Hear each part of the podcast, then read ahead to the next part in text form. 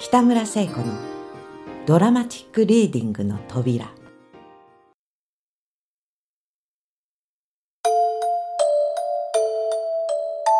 とにかくしかしそんな大笑いをして済まされる事件ではございませんでしたので私も考えその夜お二人に向かってそれでは私が何とかしてこの後始末をすることにいたしますから、警察沙汰にするのはもう一日お待ちになってくださいまし、明日そちら様へ私の方からお伺いいたします。と申し上げまして、その中野のお店の場所を詳しく聞き、無理にお二人にご承諾を願いまして、その夜はそのままでひとまず引き取っていただき、それから寒い六畳間の真ん中に一人座って物暗示いたしましたが、別段何のいい工夫も思い浮かびませんでしたので、立って羽織を脱いで、坊やの寝ている布団に潜り、坊やの頭を撫でながら、いつまでも、いつまで経っても夜が明けなければいいと思いました。私の父は以前、浅草公園の氷炭池のほとりにおでんの屋台を出していました。母は早く亡くなり、父と私と二人っきりで長屋住まいをしていて、屋台の方も父と二人でやっていましたのですが、今のあの人が時々屋台に立ち寄って、私はそのうちに父を欺いて、あの人とよそで会うようになりまして、坊やがお腹にできましたので、いろいろごたごたの末、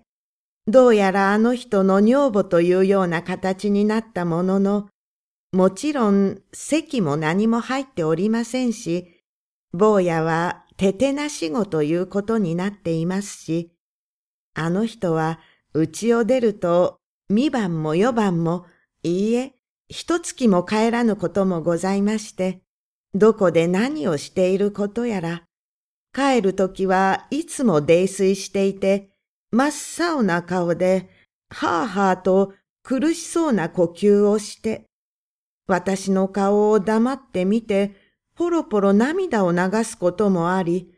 またいきなり私の寝ている布団に潜り込んできて、私の体を固く抱きしめて、ああ、いかん。怖いんだ。怖いんだよ。僕は怖い。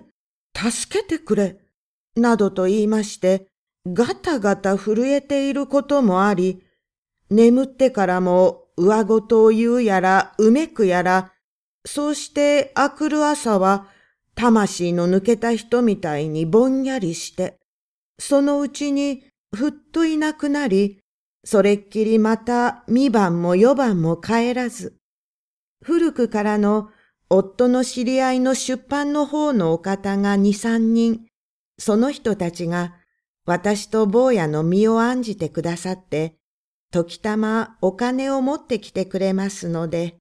どうやら私たちも飢え死にせずに今日まで暮らして参りましたのです。とろとろと眠りかけて、ふと目を開けると、雨戸の隙間から朝の光線が差し込んでいるのに気づいて、起きて身支度をして坊やを背負い、外に出ました。もうとても黙って家の中におられない気持ちでした。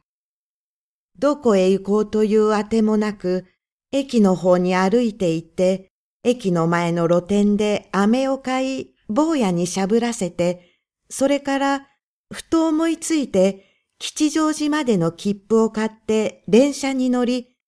釣り革にぶら下がって何気なく電車の天井にぶら下がっているポスターを見ますと、夫の名が出ていました。それは雑誌の広告で、夫はその雑誌にフランソワ・ビヨンという題の長い論文を発表している様子でした。私はそのフランソワ・ビヨンという題と夫の名前を見つめているうちになぜだかわかりませぬけれども、とても辛い涙が湧いて出て、ポスターが霞んで見えなくなりました。吉祥寺で降りて、本当にもう何年ぶりかで井の頭公園に歩いて行ってみました。池の旗の杉の木がすっかり切り払われて、何かこれから工事でも始められる土地みたいに変にむき出しの寒々した感じで昔とすっかり変わっていました。坊やを背中から下ろして池の旗の壊れかかったベンチに二人並んで腰をかけ、うちから持ってきたお芋を坊やに食べさせました。坊や、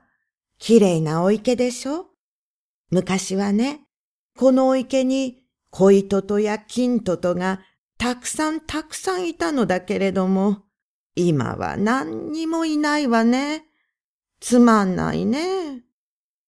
坊やは何と思ったのか、お芋を口の中にいっぱい頬張ったまま、けけと妙に笑いました。我が子ながらほとんどアホの感じでした。その池の旗のベンチにいつまでいたって何の拉致の開くことではなし、私はまた坊やを背負ってぶらぶら吉祥寺の駅の方へ引き返し、賑やかな露店街を見て回って、それから駅で中野行きの切符を買い、何の資料も計画もなく、いわば恐ろしい魔の淵にスルスルと吸い寄せられるように、電車に乗って中野で降りて、昨日教えられた通りの道筋を歩いて行って、あの人たちの小料理屋の前にたどり着きました。表の戸は開きませんでしたので、裏へ回って勝手口から入りました。ご亭主さんはいなくて、おかみさん一人お店の掃除をしていました。おかみさんと顔があった途端に私は、自分でも思いがけなかった嘘をすらすらと言いました。あのおばさん、お金は私がきれいにお返しできそうですの。今晩か、出なければ明日。とにかく、はっきり見込みがついたのですから、もうご心配なさらないで。おやまあ、それはどうも。と言って、おかみさんはちょっと嬉しそうな顔をしましたが、それでも何か腑に落ちないような不安な影がその顔のどこやらに残っていました。おばさん、本当よ？確実にここへ持ってきてくれる人があるのよ。それまで私は人質になってここにずっといることになっていますの。それなら安心でしょ？お金が来るまで私はお店のお手伝いでもさせていただくわ。私は坊やを背中から下ろし、奥の六畳間に一人で遊ばせておいて、くるくると立ち働いてみせました。坊やはもともと一人遊びには慣れておりますので、少しも邪魔になりません。また、頭が悪いせいか、人見知りをしないたちなので、おかみさんにも笑いかけたりして、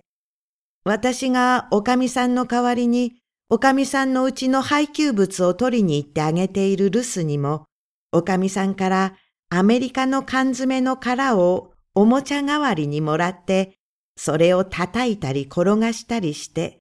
おとなしく六畳間の隅で遊んでいたようでした。お昼ごろ、ご亭主がお魚や野菜の仕入れをして帰ってきました。私はご亭主の顔を見るなり、また早口におかみさんに言ったのと同様の嘘を申しました。ご亭主はきょとんとした顔になって、へえ。しかし奥さん、お金ってものは自分の手に握ってみないうちは当てにならないものですよ。と、案外静かな教え悟すような口調で言いました。いいえ、それがね、本当に確かなのよ。だから、私を信用して、表沙汰にするのは今日一日待ってくださいな。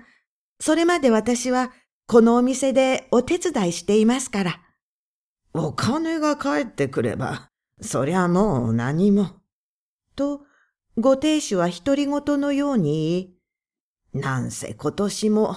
あと五六日なのですからね。ええ、だから、それだから、あの、私は、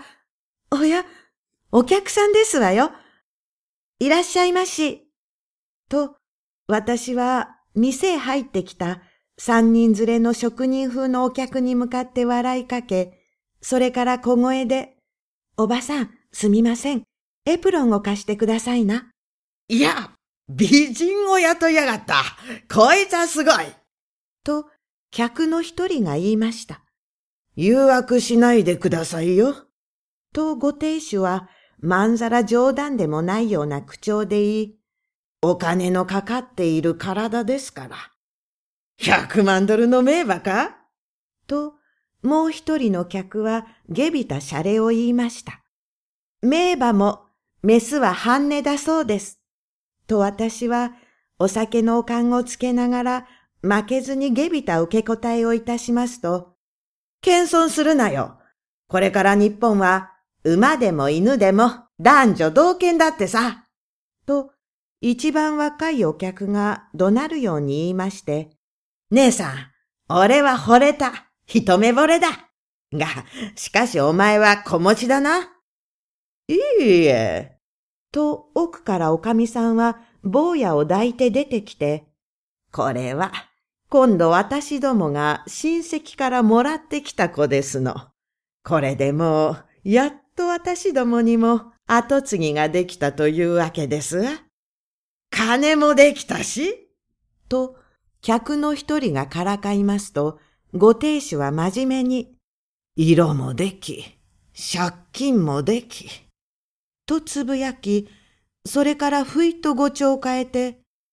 何にしますか？寄せ鍋でも作りましょうか。と客に尋ねます。私にはその時、あることが一つわかりました。やはりそうかと自分で一人うなずき、上辺は何気なくお客にお調子を運びました。その日はクリスマスの前夜祭とかいうのに当たっていたようで、そのせいかお客が絶えることなく次々と参りまして、私は朝からほとんど何一ついただいておらなかったのでございますが、胸に思いがいっぱいこもっているためか、おかみさんから何かお上がりと勧められても、いいえたくさんと申しまして、そうしてただもうくるくると羽衣一枚をまとって待っているように身軽く立ち働き、うぬぼれかもしれませぬけれども、その日のお店は異様に活気づいていたようで、私の名前を尋ねたり、また握手などを求めたりするお客さんが二人三人どころではございませんでした。けれども、こうしてどうなるのでしょう。私には何も一つも見当がついていないのでした。ただ笑って、お客のみだらな冗談にこちらも調子を合わせて、さらにもっと下品な冗談を言い返し、客から客へ滑り歩いてお酌して回って、そうしてそのうちに自分のこの体がアイスクリームのように溶けて流れてしまえばいい、などと考えるだけでございました。奇跡はやはり、この世の中にも時たま現れるものらしゅうございます。九時少し過ぎくらいの頃でございましたでしょうか。クリスマスのお祭りの紙の三角棒をかぶり、ルパンのように顔の上半分を覆い隠している黒の仮面をつけた男と、それから三十四五の痩せ型の綺麗な奥さんと二人連れの客が見えまして、男の人は私どもには後ろ向きに土間の隅の椅子に腰を下ろしましたが、私はその人がお店に入ってくると、すぐに誰だかわかりました。泥棒の夫です。向こうでは私のことに何も気づかぬようでしたので、私も知らぬふりして他のお客とふざけ合い、そうしてその奥さんが夫と向かい合って腰掛けて、姉さん、ちょっと、と呼びましたので、へえ、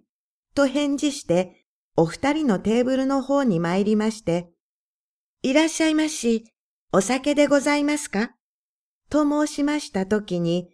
ちらと夫は仮面の底から私を見て、さすがに驚いた様子でしたが、私はその肩を軽く撫でて、クリスマスおめでとうっていうの？なんていうの？もう一生くらいは飲めそうね。と申しました。奥さんはそれには取り合わず、改まった顔つきをして、あの姉さん、すみませんがね、ここのご主人にないないお話もしたいことがございますのですけど、ちょっとここへご主人を、と言いました。私は奥で揚げ物をしているご亭主のところへ行き、大谷が帰って参りました。会ってやってくださいまし。でも、連れの女の方に、私のことは黙っていてくださいね。大谷が恥ずかしい思いをするといけませんから。いよいよ来ましたね。ご亭主は私のあの嘘を半ばは危ぶみながらも、それでもかなり信用していてくれたもののようで、夫が帰ってきたこともそれも私の何か差し金によってのことと単純に合点している様子でした。私のことは黙っててね。と重ねて申しますと、その方がよろしいのでしたら、そうします。と気さくに承知して、土間に出て行きました。ご亭主は土間のお客を人当たりざっと見回し、それからまっすぐに夫のいるテーブルに歩み寄って、その綺麗な奥さんと何か二言三言話を交わして、それから三人揃って店から出て行きました。もういいのだ。万事が解決してしまったのだと、なぜだかそう信じられて、さすがに嬉しく、紺がすりの着物を着た、まだ二十歳前くらいの若いお客さんの手首を出し抜けに強く掴んで、